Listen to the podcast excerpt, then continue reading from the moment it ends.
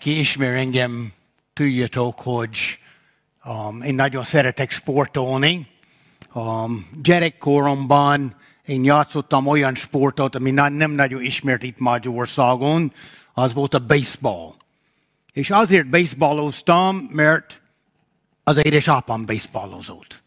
És éveken keresztül, amikor én kicsi voltam, én mindig mentem a mérkőzésekre, ahogyan az édesapám baseballozott. És én mindig láttam azt, hogy ő hogyan játszott. Ahogyan én nagyobb lettem, akkor én ugyanabban a pozícióban játszottam a pályán, mint őt. Ő volt egy modell előttem. És én tanultam baseballozni abban, hogy én próbáltam utánozni őt. A mi életünkben mindig vannak modellek előttünk. Most tavaly, amikor az egyik unokam elsős volt az iskolában, egy nap hetente jött hozzánk, és akkor, amikor ott tanult délután, a feleségem mindig segített, és az egyik feladat, amit kellett csinálni távol az, hogy a különböző betűket kellett tanulni, hogyan kell írni azokat. És a tankönyvben mindig volt egy modell. Volt egy rajz azt, hogy hogyan kell írni azt a betűt. És akkor az ő feladata volt lényegében másolni azt. Nem mindig nagy sikerrel, de, de, de ez volt a feladat. De, de jó volt, hogy volt egy modell előtte. Most itt az épületben a földszinten folyik egy, egy felújítás az egyik mosdóban. Én nagyon remélem, hogy azok az emberek, akik csinálnak ezt a felújítást, van egy tervrajz. Hogy az a tervrajz mutat nekik, hogy hogyan kell építeni azt hogyan kell csinálni azt a munkát. Ha valaki próbál építeni valamit, ha nincs egy tervrajz, akkor az nagyon nehéz. Van még egy dolog, amit én szívesen csinálok. Hoztam magammal egyet. Egy puzzle. Ez egy különleges puzzle itt. Én múltkor kaptam ezt, és azért különleges, mert a rajz, ami itt van a kép, más, mint amit az ember kirak. Általában, amikor az ember kap egy ilyen doboz, vannak olyan emberek, akik úgy figyelnek a rajzra, amikor kiraknak a puzzle-t. Ezzel a puzzle nem lehet csinálni azt, mert vannak, van olyan részek, ami egyforma ezzel, de van olyan, ami nem. És akkor amiatt sokkal nehezebb ha, ha van egy jó modell előttünk, akkor az nagyon segít minket az életben. Ma mindjárt fogok felolvasni az igét, és abban az igében Paul mutatja az ő életét. És abban az igé szakaszban lényegében Isten ad nekünk egy modellt. És ő mutat nekünk, hogy mi hogyan tudunk élni az életet. Szeretnék felolvasni egy hosszabb szakaszt, a Paul első levele a Thessalonikiakhoz, a második rész az első tizenkét vers. Maradjunk óve, ha valakinek van Biblia, lehet nyitni, de ha jól tudom, itt lesz kitéve ezt az igény szakaszt, igen. Az első tizenkét verset olvasom. Hiszen magatok tudjatok, testvéreim, hogy nem hiába jártunk nálatok. Sőt, amit tudjatok, miután előbb szenvedés és bántalmazást ért minket Filippiben, a mi Istenünktől bátorságot kaptunk arra, hogy nyíltan hirdessünk nektek Isten evangéliumát sok küzdelemben. Mert a mi hirdetésünk nem tevésból éred, nem is tisztatalan szándékból, nem is alnokságból, hanem mivel Isten ítélt minket alkalmasnak arra, hogy ránk bízza az evangéliumot. Úgy hirdessünk azt, mint aki nem embereknek akarunk tetszeni, hanem a szívünket vizsgáló Istennek. Hiszen, mint tudjátok, soha sem léptünk fel hízelgő beszéddel, sem leplezett kapcsisággal Isten a tanunk. Nem is vártunk emberektől dicsőséget, sem tőletek, sem másoktól. Mint Krisztus apostolai élhettünk volna tekintélyünkkel, mégis olyan szeliden léptünk fel közöttetek, mint ahogyan az anyja dagálja gyermekeit.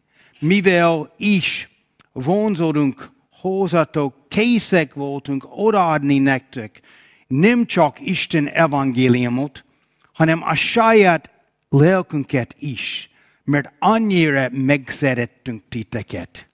Hiszen emlékeztek testvérem a mi fáradozásunkra és vesződségünkre, éjjel-nappal dolgoztunk, hogy senkit meg ne teheljünk nálatok, és úgy hirdettünk nektek Isten evangéliumot. Ti vagytok a tanúim, és az Isten milyen szentek, igazak és fedhetetlenek voltunk közöttetek, akik hisztek. Amint, hogy azt is tudjatok, hogy amit gyermekeink, az apja minket egyénként intekünk, és bűzdítjünk, és kérve kértünk titeket, éljetek Istenhez méltó módon, aki az ő országába és dicsőségebe hív titeket. Így szól az Isten igéje. Ebben az igé szakaszban mi azt látjuk először, hogy, hogy, hogy Paul azt mondta, hogy ő ott volt Tesszalonikában, mi tudjuk azt, hogy kb. másfél éve mielőtt írt azt a levelet, ő ott volt. És ő azt mondja itt az első versben, hogy nem volt hiába való azt, hogy ő ott volt. Vannak olyan dolgok a mi életünkben, amit teszünk, és, és amikor befejezünk, azt mondjuk, az teljesen hiába való volt. Aki iskolás, sejtjünk azt, hogy, hogy a következő napon lesz egy, egy dolgozat. És akkor este félreteszünk mindent, és tanuljunk, és készüljünk a dolgozatra, bemenjünk az iskolába, és nem kell dolgozatot írni. És azt mondja, hogy az az hiába való. Teljesen fölösleges volt, hogy tanultam. Valószínűleg nem, mert előbb-utóbb lesz dolgozat, de, de mégis az ember érzi azt, hogy miért csináltam azt. Vagy, vagy van valaki a, a munkahelyen, és akkor próbál egy üzlet kötni, és, és sokat utazik, és találkozik valakivel, és összejön az üzlet. És akkor azt mondja, hogy ez nem volt hiába való. Megértelmette azt a fáradozást, hogy oda mentem, és ezt csináltam. És Paul ezt mondja azzal, hogy ő ment Tesszalonikaba. Ő azt mondja, hogy ez nem volt fölösleges. Mert amikor én oda mentem, én oda mentem egy feladattal, és az volt a feladat, hogy én hirdettem az evangéliumot. És akkor hiába való lett volna, ha mindenki azt mondta volna neki, hogy ez hülyeség. Ezt nem akarunk hallani. Hanem az volt, hogy az emberek hallottak az evangéliumot. És ők pozitívan reagáltak. Mi az evangélium? Itt ezt a szót előfordul itt, és lényegében az evangélium az az Isten jó híre. Valami jó hír. És, és ő, Paul azt mondja, hogy ezt a jó hírt, amit ő elmondott ott Tesszalonikában, a harmadik versben mi azt olvasunk, hogy ez, ez tiszta volt, ez igaz volt. Paul nem oda ment valami hazugsága, hanem ő oda ment valamivel, ami teljesen igaz volt. És ő törekedett abban, hogy ő visszaadja ezt a tiszta üzenetet azok az embereknek. Egy pár versel később ő azt mondja, hogy én nem mondtam ezt, én nem igyekeztem úgy mondani azt, hogy én olyan ügyesen mondtam azt. Nem volt a lényeg azt, hogy az én beszéd stílusom. Mindnyájunk ismerünk olyan politikusok, akik nagyon ügyesen tudnak beszélni, de nem csinálnak semmit. Az üzenet, amit megígérnek, nincs, semmi benne. Mindegyik partban van ilyen, um, de sajnálom, azt kell látni, hogy előfordul, hogy az egyházban is van ilyen. Hogy van olyan emberek, akik felállnak hirdetni valamit, de, de az nem a tiszta evangélium. Azok az emberek felállnak, és, és nagyon ügyesen tudnak beszélni. De, de üres. Mert az igazi evangélium nincs benne. És Paul azt mondta, hogy ő, amikor ő oda ment Tesszalonájkába, ő nem így beszélt, hanem ő igyekezett tovább adni nekik, egyszerűen nem az ő stílusával meggyőzni őket, hanem azt, hogy az üzenet legyen a lényeg. Mi volt az a üzenet? Mi a jó hír? Az, hogy Isten teremtett téged, és Isten szeret téged. Ez a jó hír. Isten szeret téged, akkor is, ha te néha nem teszel azt, amit kellene tenni. Lényegében mi azt mondjuk, hogy annak ellenére, hogy minden ember valami formában visszautasítja Isten az ő döntéseivel, az ő viselkedésével, annak ellenére Isten kész megbocsátani téged. Az a jó hír. A folytatás az, hogy ő nem csak kész megbocsátani, hanem Isten irgalmas és kegyelmes. És ő kész egy új életet adni neked. Egy új lehetőséget adni neked. Ez, amit Isten kínál minden embernek. Ez az evangélium. Hogy Isten szeret téged. A Paul egy modell volt nekünk ebben, hogy ő hogyan mondta ezt, de nem csak ahogyan mondta, ahogyan történt az ő életében. A Paul volt egy olyan idő az ő életében, amikor ő harcolt a keresztények ellen. Amikor ő próbálta teljes mértékkel kiüldözni őket.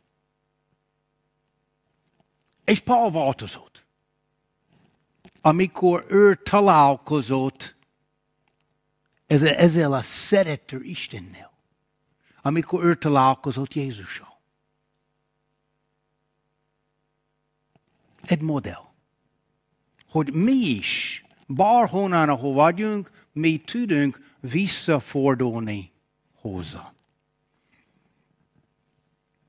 Miután Paul visszafordult Jézushoz, mi látjunk több terület az ő életében, ezek az igény szakaszban, ahol az ő élete egy modell nekünk.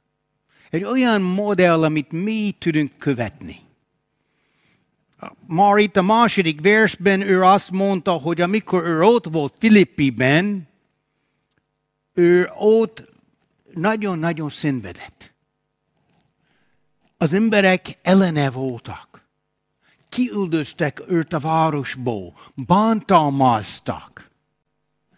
És, és, és Paul azt mondta, hogy annak ellenére ő fölállt az után, és ő ment Tesszonaikába, és ugyanazt csinált ott. Mi, mi azt látjuk itt, hogy, hogy, hogy ő hogyan reagált a nehézségekre az ő életében. ahogyan az Attila mondott az, hogy, hogy nagyon könnyen azt, hogy a nehézségek miatt az ember tud keserű lenni. És tud mindenről panaszkodni. Vagy az ember tud elfogadni valamit, hogy ez van, és hogyan tovább. Most, aki használja a gyülekezeti útmutató, és az alapján olvassa a, a Bibliát, most az Ószövetségben olvasunk a Jobb története. Aki ismeri a Jobb története, a Jobb élete nem volt egy könnyű élete. Volt egy hatalmas nagy vagyon, ami elveszett. Volt egy nagy család, az összes gyereke meghalt. Én azt mondom, hogy ha bárki lett volna oka keserű lenni, ha bárki lett volna oka mérges lenni Istennel, a jobb lett volna az. Látjunk, hogy valóban a jobb küzdött ezek a dolgokkal, de valahogyan az egész nehézségben mindig valahogyan az volt benne, de, de Isten valahogyan te tud segíteni engem. Én ebben a nehézségben én bízni fogok benned, és te fogsz segíteni. Én nem tudom, hogy most ki éppen milyen nehézséggel küzdik, nem is próbálom kitalálni, de, de annyit tudok mondani azt, hogy bármilyen az a nehézség, ha mi kövessünk a Pál példáját, mi tudunk erőt találni az Isten vigasztalást és bátorításban. A másik, amit látjunk, amikor látjunk a, a Paul ezek a versekben azt, hogy, hogy az ő munkája, ő tiszta szándékkal csinálta ezt. Megint előfordul rossz példák az egyházban is.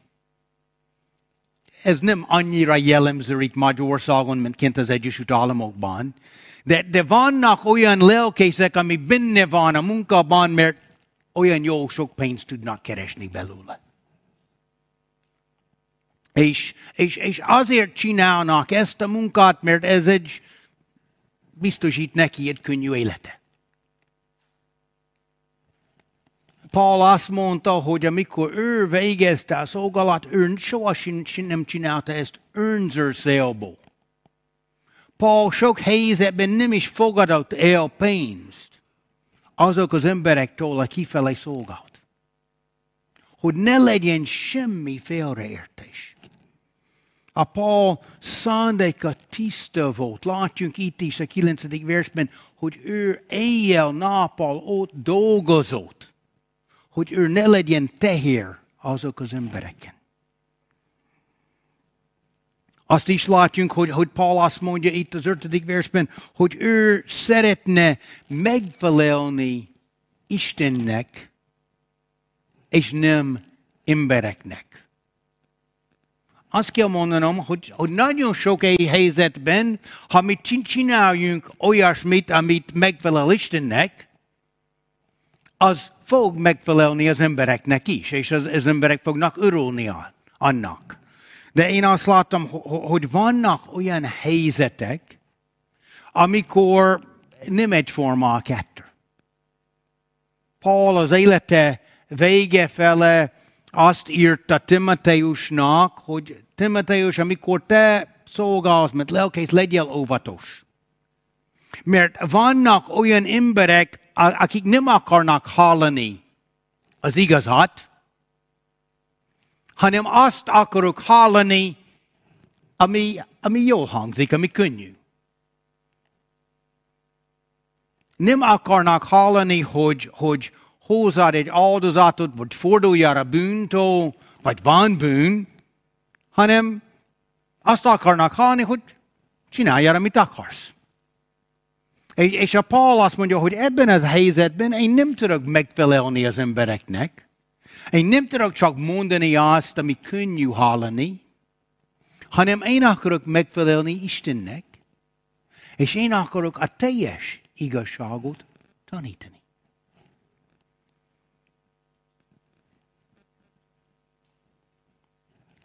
Gyakran használom azt a példát itt, amikor beszéljünk arról, hogy megfelelni Istennek.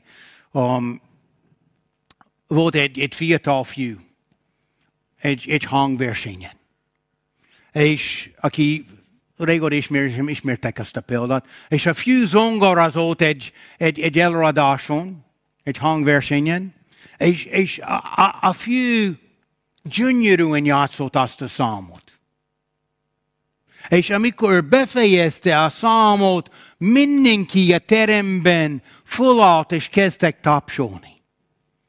És a fiú csak ott út az ongorapádon, az arcán nem lehetett látni semmi érzés. Így volt. Végre a karzatban egy idősebb bácsi fölállt, és kezdett tapsolni. És akkor a fiú arcát megváltozott. És olyan öröm volt rajta. Ki volt az öreg bácsi? Az öreg bácsi volt a tanító mestere. És a fiúnak az nem volt a lényeg, hogy a tömeg mit gondol. Hanem az volt a kérdés, hogy a mester mit gondol. És ebben a helyzetben, amit megfelelt a mesternek, az megfelelt a tömegnek is. De, de neki az volt, hogy megfelelt-e a mesteremnek. És a mi életünkben, ahogyan mi éljünk, nem az a lényeg hogy tetszik az embereknek, mi, mi, én, én az, mi könnyen tudunk becsapni őket. De az a kérdés, hogy tetszik-e a mesternek? Az utolsó dolog, amit látjunk a, a, a példaképben, ahogyan milyen volt a Paul kapcsolata azok az emberekkel. És itt ő azt mondja, hogy ő olyan volt, mint egy, egy, egy édesanyja, aki szoptatja a gyereket. A, a gyengedtség, a, a szelídség, ami ott van az édesanyja, amikor fogja a kisbabát. Amikor próbál gondoskodni róla. Milyen szeretet és gyengédség van benne. És, és Paul annak ellenére, hogy ő egy erős férfi volt, ő így tudta bánni azok az emberekkel, akik az ő szolgálata alatt megtértek. És utána a folytatásban azt mondja, hogy, hogy mi nem csak az evangéliumot adtunk át nekik, mi az egész életünket adtunk oda. És én azt láttam, hogy, hogy, hogy a Paulnak ez, ez, ez nem volt csak egy munkahely. E, e, ez volt egy szív ügye, ahogyan ő részt vett a másik ember életében. Én visszaemlékszem, most már öreg vagyok, a régi szép időkre a 80-as években. Um, amikor én idejöttem Magyarországra, akkor a mobiltelefon az egyáltalában nem létezett, de a legtöbb ember nem is volt vezetékes telefon abban az időben, és, és de az óriási különbség volt az, hogy a gyülekezetben, az ifjúságiban, a közösségben, amikor mi akarunk, akartunk találkozni valakivel, sokszor felszálltunk a buszra, utaztunk egy három-negyed órát, és oda mentünk, és kopogtunk az ajtón, vagy becsöngettünk. Mert csak így tudtunk találkozni emberekkel. De az volt az érdekes, abban az időben, ha én visszaemlékszem, mi mindig ott volt a másik ember otthonában. Olyan kapcsolatunk volt egymással, hogy teljesen természetes volt, hogy, hogy mi ott volt az ő otthonában. És amikor az ember ott van egy másik ember otthonában, akkor másképpen látja őt és megismeri őt. Az, az egy sokkal mélyebb szint, ha, ha mi nyitjunk a mi otthonunk egy másik ember fele. És, és valahogy én ezt látom a, a Paul életében, hogy, hogy, hogy ez nem volt egy olyan, hogy mi találkoztunk a templomban hanem mi hétközben mi találkoztunk egymással, mi ott voltunk segíteni egymást, megismerni egymást, együtt élni. És valami formában szerintem tovább kell erre törekedni, mint egy közösség. Hogy hogyan tudunk odaadni magunkat teljesen másoknak. A Paul ebben is példa volt. Befejezésül a 12. versben látjunk, hogy Paul, Paul ad egy félszólítás. És ő azt mondja, hogy én intem és bátorítom. És, vagy bűzítom, és utána azt mondja, hogy kérve kérlek. Ez, ez egy olyan kifejezés, amikor azt mondja, hogy erről ezt nem tudok mondani. De, de, de én szeretnék ezt hangsúlyozni nektek, és, és, és akkor, amikor Paul mondja ezt, ő beszélt azok az emberekkel, akik már elfogadtak az evangéliumot, akinek már átadtak az életük Istennek, és ő azt mondja nekik, hogy éljetek Istenhez méltó módon. Az éljetek szó itt az kifejezi azt, hogy ez, ez egy olyan, ami egy, egy, egy, egy kitartás, egy folyamatos dolog az ember életében. Ez nem egy, egy száz méter síkvitás, hanem ez egy maraton. Hogy, hogy mi úgy éljünk napról napra. És ő azt mondja nekik, hogy éljetek Isten, Istenhez méltó módon. Befejezem egy-egy kérdéssel. Az első kérdés az, hogy már elfogadtad-e ezt az evangéliumot, amit Paul hirdetett? Már hoztad azt a döntést a szívedben, hogy Isten mögöttem teszem, amit eddig volt, nem helyes, ami bűn volt az életemben, és ettől kezdve én bízom benned, a te szeretetedben, a te kegyelmedben. Ez az első kérdés. A másik kérdés, ha ezt már megtettél, mi az, ami most jól megy az életedben? Mi az, ami jelen pillanat ott van az életedben, ami azt mondja, hogy ez, ez egy olyan, hogy, hogy én élek az Isten méltó módon. Ha van, ha van ilyen, az nagyon jó. Akkor a bátorítás lenne, hogy tartjad ki abban. Az utolsó kérdés az, hogy van olyasmi az életedben most, ami nem Istenhez méltó. Van olyan, amit, ahogyan élsz, amit teszel, ami nem tetszik Istennek. Akkor kérjed segítséget Istentől, hogy ő adjad neked az erőt elfordulni attól, és másképpen élni. Imádkozunk.